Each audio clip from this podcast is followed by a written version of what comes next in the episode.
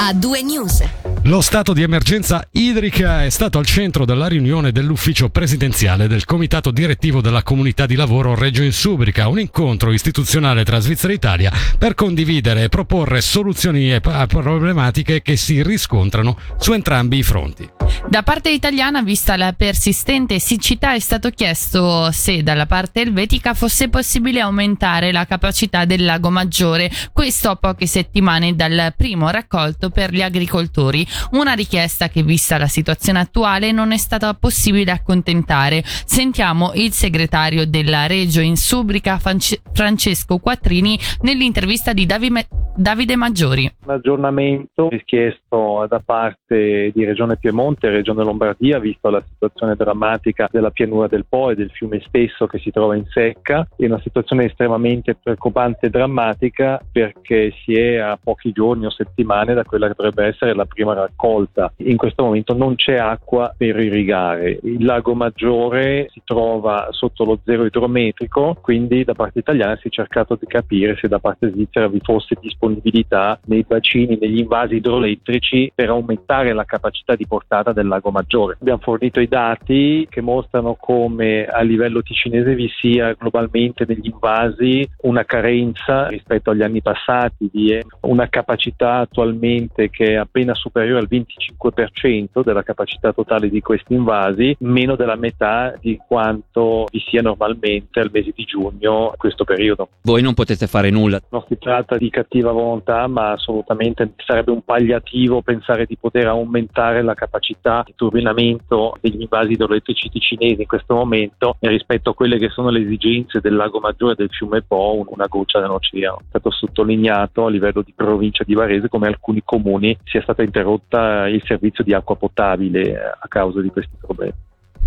Con la ripartenza dei festival e dei grandi eventi torna anche un fenomeno del tutto sgradito, stiamo parlando dei furti che, stando a nostra informazione, negli ultimi casi si orientano soprattutto su refurtiva come collane. Eh, casi che si sono verificati a una rassegna in Valle di Blenio e nel weekend appena trascorso durante i concerti in Piazza Grande Locarno.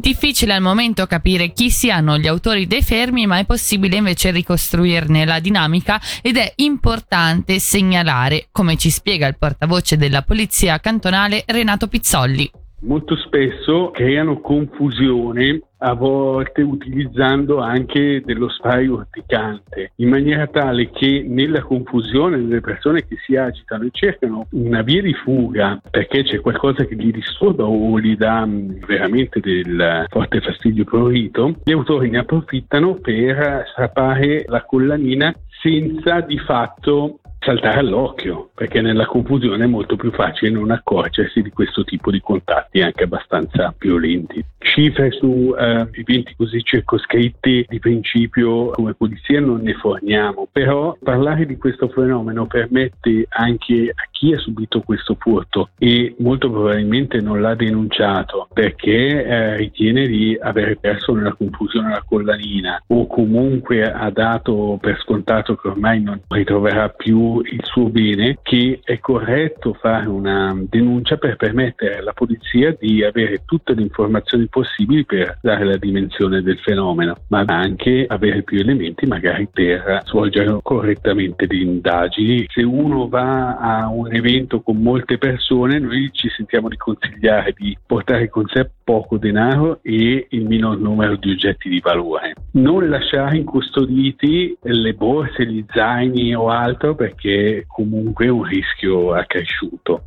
Se ho lo zaino e sono nella folla, tendenzialmente è meglio tenerlo davanti che non sulle spalle. Il denaro contante anche lì se abbiamo una giacchetta lo teniamo o nelle tasche interne o nelle tasche davanti e in caso di furto di avvisare subito la polizia soprattutto se bisogna far bloccare le carte di credito per evitare dei prelievi indesiderati.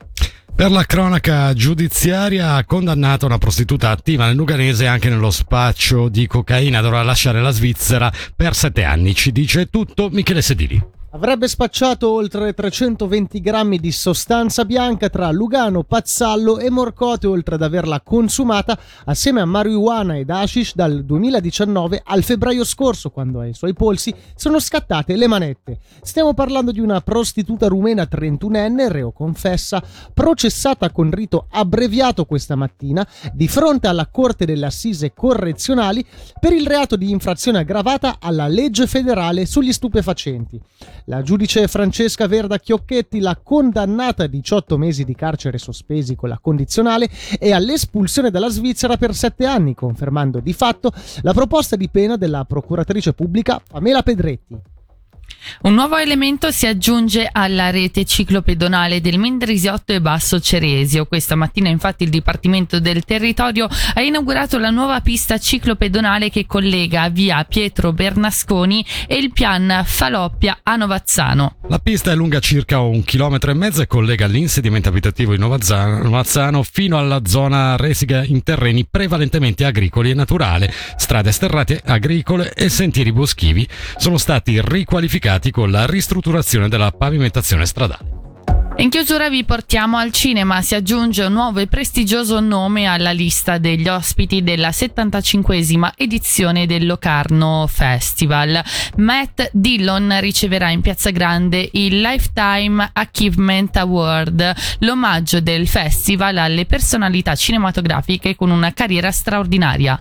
L'attore statunitense che ha lavorato con Coppola è stato protagonista di film eh, di culto, eh, incarna con suprema eh, libertà un'idea di artista e di cinema americano che amiamo profondamente. Questo lo ha sottolineato il direttore artistico del Locarno Festival, Jonah Nazzaro.